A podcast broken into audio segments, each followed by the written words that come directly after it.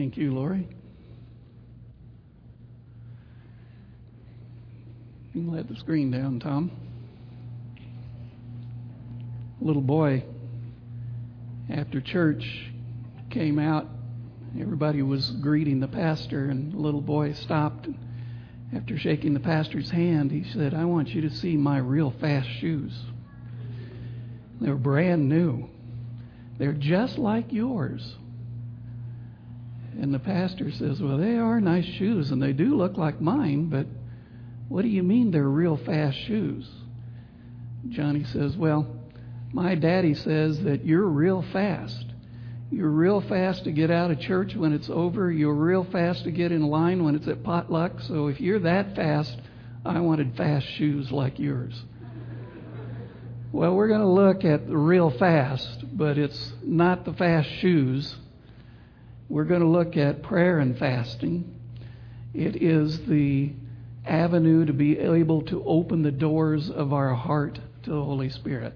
Keeping in mind that next Friday, we're going to start our time together um, in taking a look at the Holy Spirit for ten days to be able to look at what the Bible and the Spirit of Prophecy has to say. Uh, we will have PowerPoint that will be there, uh, opportunity to be able to get together at the end to be able to pray. And there will be a time at the end of that week, we'll tell you more about that later, of actually prayer and fasting. We've learned a lot of things as we've been looking together about the condition of our church today. And really, our church needs help. I just got a phone call from, or it wasn't a phone call, it was an email from someone in their church, and their church is splitting. They're having major problems within the church itself, and uh, they just can't seem to resolve the church. So there is problems, not only in that church, but in others as well, too. Our solution to our problems is really the outpouring of the Holy Spirit. We need to have that because there is something that unifies us together. But we have to learn how to open our hearts up to be able to receive this gift of the Holy Spirit. Uh, it comes to us as individuals, and then it will come to us as a corporate church in the form of the latter rain. And until we personally receive the early rain, baptism of the Holy Spirit, we're not ready. In fact, Spirit of Prophecy says we will miss the latter rain when it's poured out. It'll be poured out around us, but we won't even know it. So we're going to learn how to open the doors of the heart to receive the power of the Spirit. If you've been in church more than thirty years, you will notice that the church of today rarely assembles together as a body. You ever notice that? We come together as worship at eleven o'clock, but if the church has something else going on within the week or something, we may only have ten to twenty people that will show up. We just don't seem to assemble together like we used to. It used to be the church met not only on the Sabbath at morning at worship, but Saturday at sundown. Sometime during the week we meet together, sometimes a prayer meeting. Friday night, we open the Sabbath with a meeting together. We don't do that anymore. Mainly it's because we're so busy. Or I believe the devil doesn't want us to assemble because there's power when a group of Christians meet together. And he doesn't want that to take place. So we rarely meet together for the purpose, especially of fasting and, and praying uh, as a church body. We need to experience that. So let's look at what the prophet Joel had to say in Joel one, verse fourteen. He says to consecrate a fast called a sacred assembly. Gather the elders and all the inhabitants of the land into the house of the Lord your God and cry out to the Lord. So we, the instruction of God is for us to gather together. And we are to gather together into a time of prayer. We should fast together and pray together. But what for? Manuscript eight, Ellen White says, could there be a convocation of all the churches of earth? The object of their united cry should be for the Holy Spirit. So this time of fasting and prayer, we should come together, and as individuals and as a church, we should be praying for the power of the Holy Spirit. Now you see why the, the devil is angry? He doesn't want you to have that power. Matthew eighteen, verse twenty. Jesus says, where two or three are gathered together in my name, I am there in the midst of them. So we are, as when we meet together as an assembly, when we meet together as a group, as a church, whatever you want to call it, there is the presence of Jesus when we meet there in His name. Here is the, the, the power of heaven that is there with us. Notice this other promise that goes along with it. Matthew eighteen, verse nineteen. If two of you agree on earth concerning anything that they ask, it will be done for them by my Father in heaven. We're going to be meeting together to be able to not only to pray for the Holy Spirit, but we're also going to begin to learn what we need to be unified on as a church. We all have different opinions about many things. But remember when the disciples met in that upper room, they came together at one accord. There were certain things that they agreed upon, even though there were so many differences between the, the disciples themselves. We need to learn what those things are and to begin to agree upon them and as a group pray together. Now that doesn't mean that we don't have our secret prayers at home. We still need to have secret prayers at home, but we do meet together as a group. In the heavenly places, page ninety-one says, there's a great need of secret prayer, but there's also need that several Christians meet together and unite with earnestness their petitions to God. So we need both, the secret prayer at home and the time to be able to meet together as a group. My concern is, my concern is, is that we don't meet as a group, so we're going to make that opportunity. My other concern is there's probably a lot of us that don't even take the time of secret prayer at home. And I challenge you to be able to take that time because it is a necessity. It gets very discouraging when you pray for something in your private prayer life and it doesn't seem to be answered right away. We tend to give up on our pursuit when that takes place. But when you unite with believing Christians, it can bring reassurance and encouragement so that you can patiently wait for God's answer. And when you're praying for the same outcome, it can be an exciting experience for the entire church when God gives that outcome and says yes to that outcome itself. That's what we're going to be looking at. So we need to have this fasting, which means to, Joel says, to sanctify a fast. Some people tell me, Pastor, fasting sounds sounds dreadful. It, it, that sounds so gloomy. I mean, I don't see any good out of it. It's just not fun. Well, the prophet Joel says that we're to sanctify a fast. Maybe we need to understand certain terms. What does sanctify mean? Well, I looked it up in Webster's dictionary, and it says that sanctify means to make holy, to consecrate, to make free from sin, to purify. Wouldn't it be nice if we were to meet together as a group and individually we become purified of our sins? That we have the pure Holy Spirit to enter into our hearts and our minds to be able to guide us. That doesn't sound too gloomy to me. That sounds exciting. And that's what we need, is a little more excitement within our lives itself. Now, we're not going to be rolling around on the floor or doing any of those things like that. We, we watch too much of some of our other brothers and sisters in the other denominations. But we're looking for the pure, pure outpouring of the Holy Spirit within our lives. James four, verses eight through ten. James says, draw near to God, and He will draw near to you. Cleanse your hands, you sinners, and purify your hearts, you double-minded. Lament and mourn and weep. Let your laughter be turned to mourning and your joy to gloom. Humble yourselves in the sight of the Lord, and He will lift you up. Now, we're talking serious business here. This is just not a time just to meet together and sing a couple songs and and uh, have a couple of scriptures on the screen and we say, praise the Lord, and we go home. We're talking about fasting is not really meant to be fun. It can be exciting, but it's an avenue where we begin to focus our minds on the problems that we have within our own lives that we can't seem to change.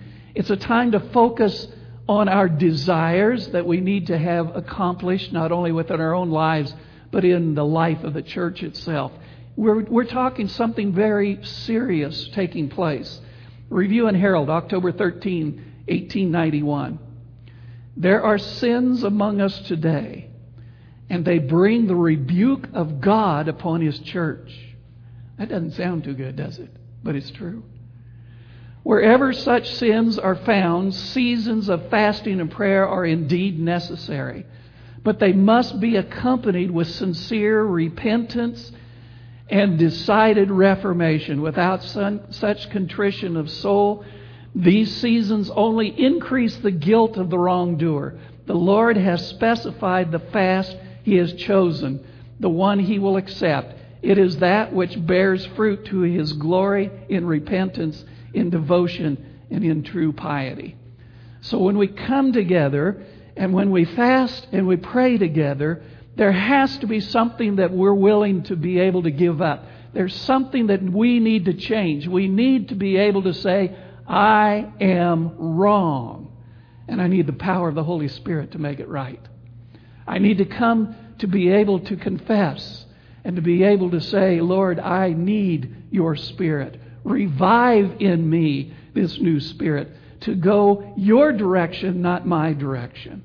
It says that the Lord has a proper way to fast. We're going to learn about the proper way of fasting, not only from, from today, but next week as well, too. So we're going to come together. The two conditions we must meet is wanting to repent and reform, and the other condition is to fast in the way the Lord has specified. But let's look at what else we're supposed to do during a sanctified fast.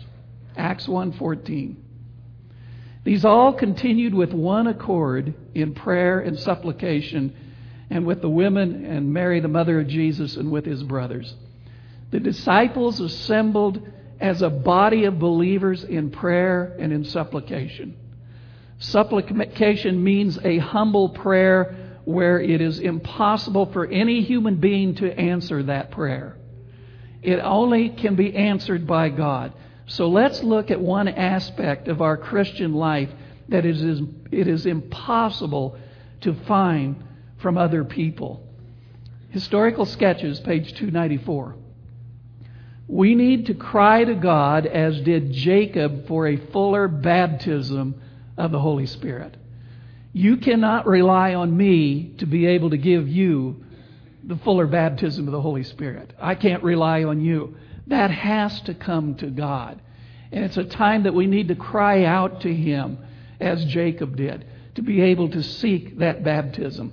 Testimonies uh, to Ministers, page sixty-four and sixty-five.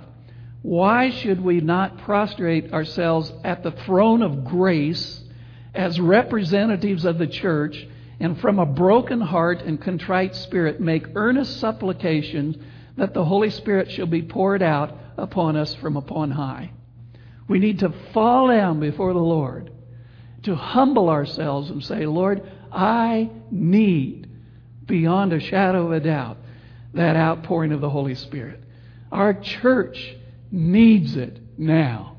If we're going to be able to go through the end of time, which we're in that process now, we need that power of the Holy Spirit. Do you know how long the disciples prayed before they received the Holy Spirit? It tells us in Testimonies to the Ministers, page one seventy. For ten days, the disciples prayed before the Pentecostal blessing came. It required all that time to bring them to an understanding of what it meant to offer effectual prayer, drawing nearer and nearer to God, confessing their sins, humbling their hearts before God, and by faith beholding Jesus and becoming changed into His image. The reason for the ten days was not to get God ready. The reason for the ten days was to get the disciples ready to receive the Holy Spirit. They needed that time to see the necessity of it. They needed to have that time to see where they hadn't gotten that yet. They had to see where their sins were blocking them. They had to see the responsibility that was laid upon them when Jesus told them to go into the to the then known world and to teach and to baptize and, and to bring these people to an understanding. They had to realize that the work was upon their shoulders. And when they realized that, they said, "How are we going to do this? Look at me. I can't speak right. I can't think right. I can't do the right things. I need power." And so they called upon the Holy Spirit to be able to come. It took them that long, and it will take us that long for us to be able to meet together and to see and to really open our minds and our hearts. It's our privilege to receive the outpouring of the Holy Spirit by fasting and praying to get us ready for the presence of Of, of Christ in our lives, but also to get us ready for the latter rain that comes. We don't know when. That's when we're going to be able to go out and to be able to, to do things in the community, and we're going to see great miracles taking place. But before then, I've got to get myself ready. Now let's take out our magnifying glass and take a closer look at biblical fasting. There are two things that we'll see in the Bible that is often, when they often use fasting and prayer. The first one has to do with a person that is grieving over a loss of some major event. The second one, which we're going to study more and to take a look at, is when we're after a deep spiritual pursuit of some sort. We're, we're seeing that we need a spiritual fulfillment. In the Bible, fasting is always connected with special times of prayer. You don't do the one without the other. When God's people humbly approach Him or face special problems through prayer, fasting is always involved. Look at Daniel nine, verse three. If you remember, Daniel had received a vision given to him about the twenty-three hundred day time prophecy. And then when he saw that, he passed out.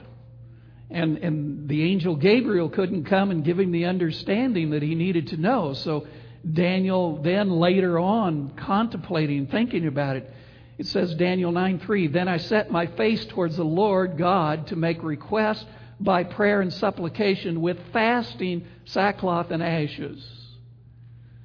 He knew something was there. He knew it, it wasn't quite what he understood. It shook him up so bad that he passed out.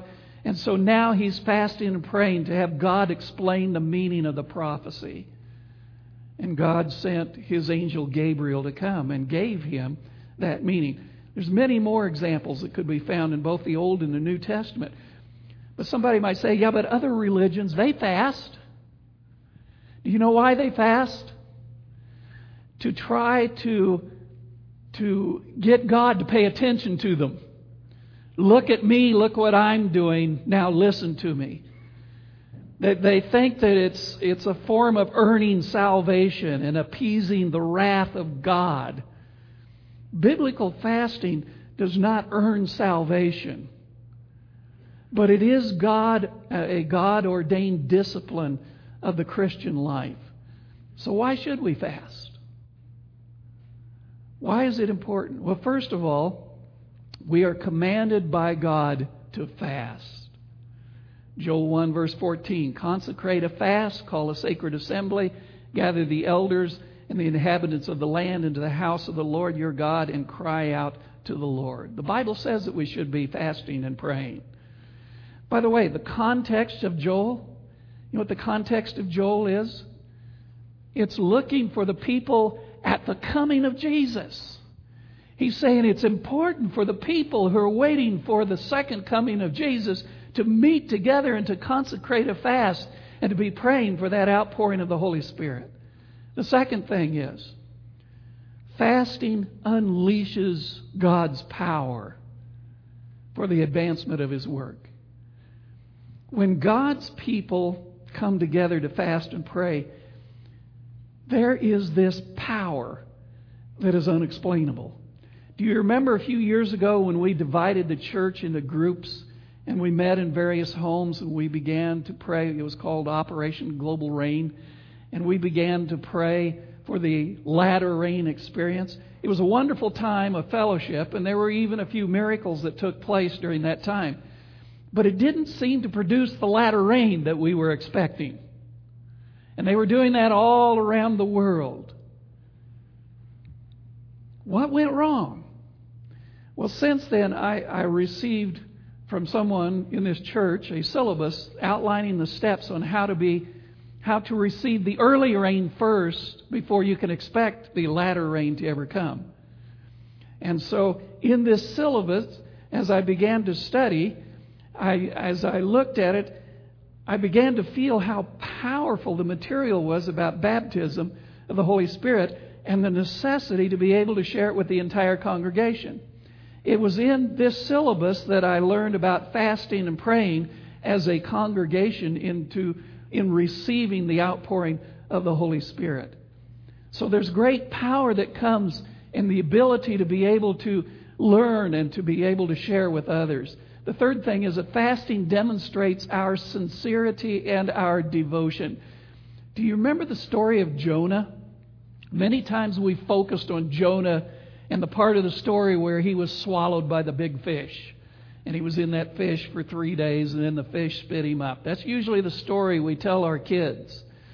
But we sometimes forget the rest of the story if Paul Harvey was here. God had instructed Jonah to go to the wicked city of Nineveh and to preach that they are to repent of their sins, and if they don't, they would be destroyed. That was his message.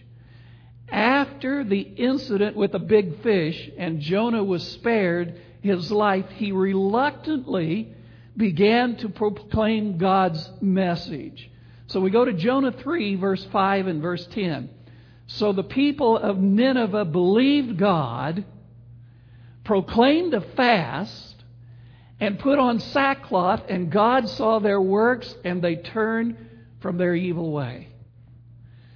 Brothers and sisters, the story of Jonah is the story of God's church before Jesus comes. And the message of the church is, please go out and share with the world to repent of their sins and be spared. If you're not, you're going to die. So we're talking serious business here. And, and Nineveh got together as a group of people and they realized their sins.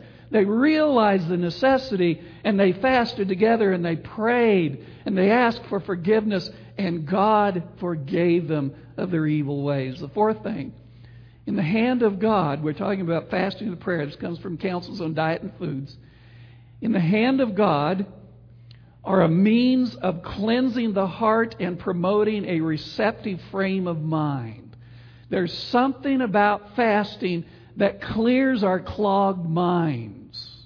If you've ever gone to a Thanksgiving dinner or a potluck, and then about an hour after potluck, what do you want to do? You want to go home, go to bed. Your mind is all clogged. Your, your, your blood supply is going down to try to digest the food.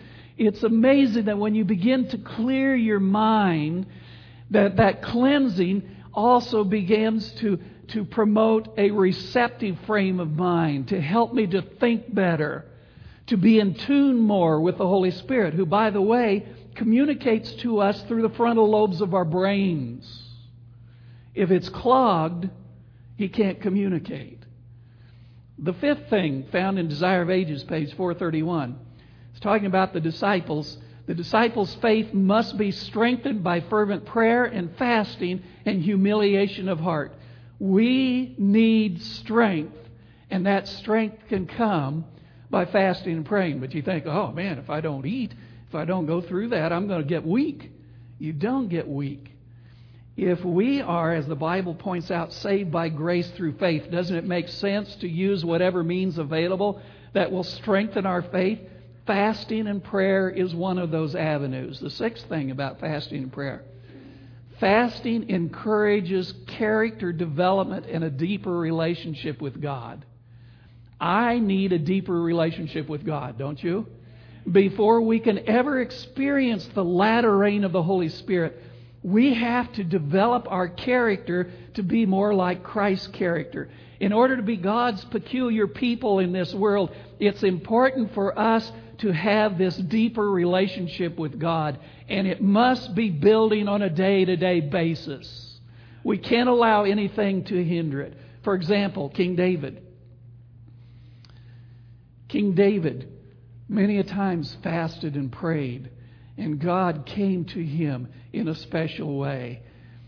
How about Moses? Moses fasted and prayed. He prayed twice for forty days and forty nights, almost one right after the other, and God came to him in a mighty way. The apostles, when they met in the upper room, when they met there, they met together on one accord, then they fasted and they prayed, and they had the outpouring of the Holy Spirit. The, these are the three of many examples of people who have fasted and prayed in the Bible and become changed and were powerful in fulfilling God's will.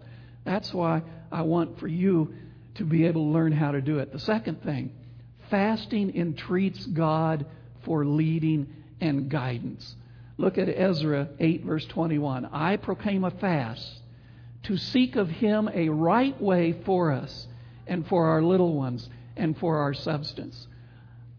I don't know how to get from here to the heavenly kingdom by myself, but God knows the way. And it's not an easy way. So I need to learn. It's really important, especially living in the last days, to seek God's will and His guidance for us every day. Ellen White puts it this way in Selected Messages, Volume two, page three hundred sixty-four. The wisdom of any human agent is not sufficient for the, the planning and devising of this time. Spread every plan before God with fasting, with the humbling of the soul before the Lord Jesus, and commit thy ways unto the Lord. The remnant church, as talked about in the book of Revelation, must carry out God's plan that He devised for the last days. We're going to learn what that plan is because we have to be unified in that plan. But the only way we can fulfill that plan is by the power of God's Spirit.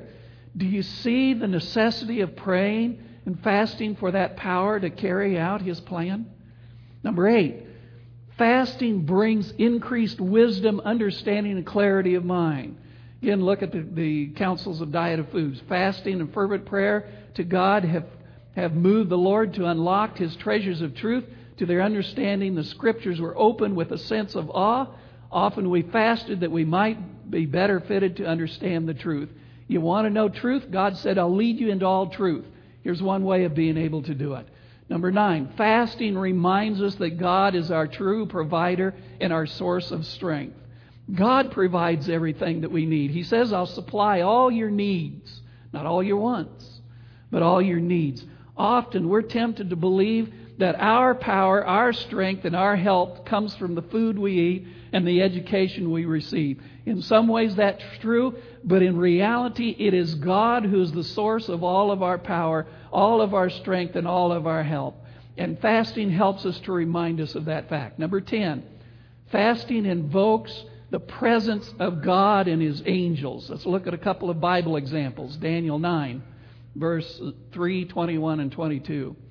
I, Daniel, set my face towards the Lord God to make request by prayer and supplication with fasting, sackcloth, and ashes. While I was speaking in prayer, the man Gabriel, whom I had seen in vision at the beginning, being caused to fly swiftly, reached me about the time of the evening offering, and he informed me and talked with me and said, O Daniel, I have now come forth to give you skill to understand. You want to understand the Bible? We need to be fasting and prayer. Acts ten, verse thirty. Cornelius said, he was a Gentile. He said, four days ago, I was fasting until the hour, and at the ninth hour I prayed in my house, and behold, a man stood before me in bright clothing. Who was that man in bright clothing?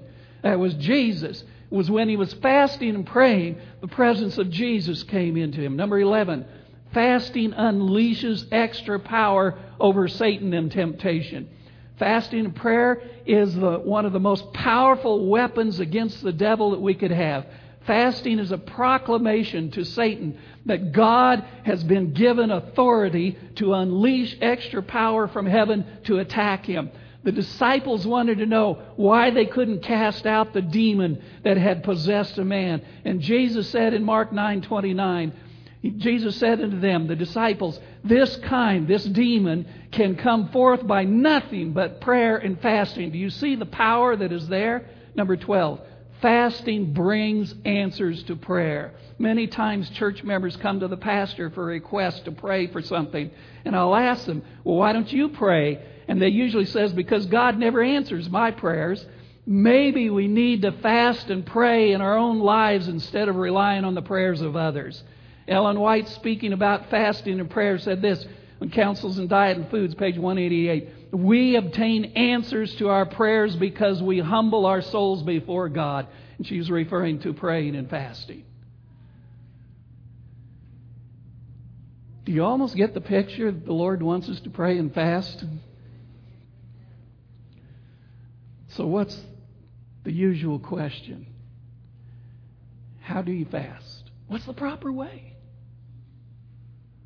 Do we have to go forty days without eating and drinking? What if I got diabetes? What am I going to do? What is the proper way? That's what we're going to cover next week. But in the meantime, we're going to open our hymnals. If you agree with me that fasting and prayer is a necessity, let's open our hymnals to hymn number three sixteen.